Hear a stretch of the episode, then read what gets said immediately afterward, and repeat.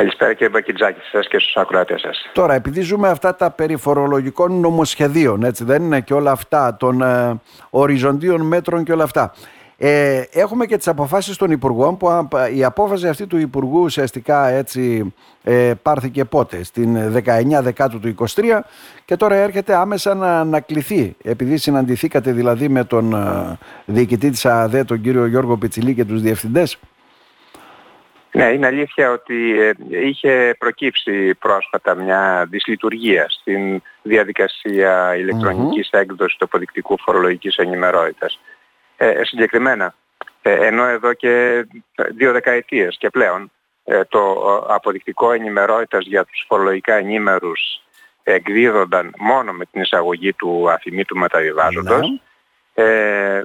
πρόσφατα δημιουργήθηκε μία πλατφόρμα νέα ε, η οποία πέραν του αφημί απαιτούσε, απαιτεί και την ε, αναγραφή του ΑΤΑΚ του ε, μεταβιβαζομένου ή τον ΑΤΑΚ, γιατί ε, μπορεί να είναι και περισσότεροι του ενός, το τίμημα και την αντικειμενική αξία εφόσον μιλάμε για μεταβίβαση με ταχτή αιτία, δηλαδή πώληση. Και αυτό γιατί έγινε για να καταλάβουμε κύριε Τερζίδη; Παρακαλώ. Αυτό γιατί έγινε για να καταλάβουμε λέω; Λοιπόν, ε, Γιατί το ε, δυσκόλεψαν; Θεωρώ, ναι. θεωρώ ότι ε, ο, ο σκοπός της δημιουργίας της νέας πλατφόρμας είναι για να δοθεί η δυνατότητα να λαμβάνεται ηλεκτρονικά η βεβαίωση οφειλής. Γιατί ως τώρα εκείνος, εκείνοι που όφυλαν, που οφείλουν προς το δημόσιο για να μπορέσουν να προχωρήσουν μία μεταβίβαση με τον όρο της παρακράτησης πρέπει να προσέλθουν στην ΔΟΗ ή να υποβάλουν το αίτημα ηλεκτρονικά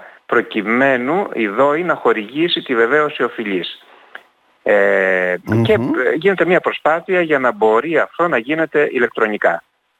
Ε, όμως, ε, προφανώς, στην δημιουργία αυτής της πλατφόρμας δεν έγινε διαχωρισμός των ενήμερων από τους μη ενήμερους. Α, μάλιστα. Ε, μαλλον αυτό πρέπει να γίνει, να διαχωριστούν εκείνοι οι οποίοι δεν έχουν κάποια οφειλή προς τη ΔΟΗ και άρα μπορεί η φορολογική ενημερότητα να βγει χωρίς ε, Πολύ απλά, ηλεκτρονικά. Ναι.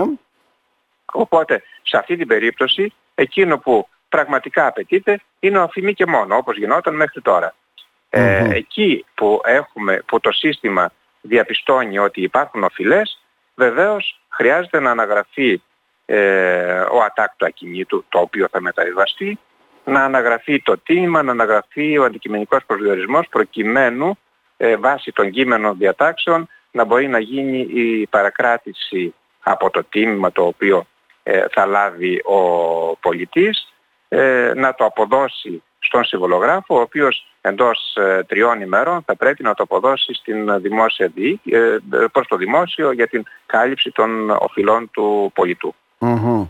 Ε, τέλος πάντων. Και λάθος που έγινε και όλα λοιπόν, αυτά, αυτή τη ναι. λειτουργία την επισημάναμε στο ε, στον διοικητή, διοικητή της ΑΔΕ.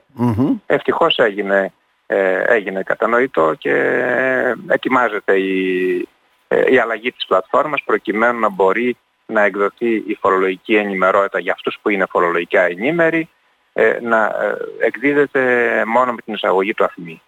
Και όπως σας υποσχέθηκε αυτό θα ισχύσει από 12 11 ε, θα ολοκληρωθεί η δημιουργία της πλατφόρμας εκτός αν υπάρξει κάποιο απρόπτο, στις 12 ενδεκάτου, οπότε την επόμενη μέρα μάλλον θα είναι σε παραγωγική λειτουργία.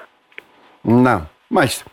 Ε, τέλος καλό όλα καλά που λέμε κύριε Τερζίδη. Να, ε, αυτό λέμε ότι ουσιαστικά θα έπρεπε να ακούει και τους φορείς που γνωρίζουν όταν υλοποιείται κάτι διαφορετικό, όταν γίνονται διαφορετικές προτάσεις και υπάρχουν και αλλαγές. Αυτό ακριβώς θέλω να πω.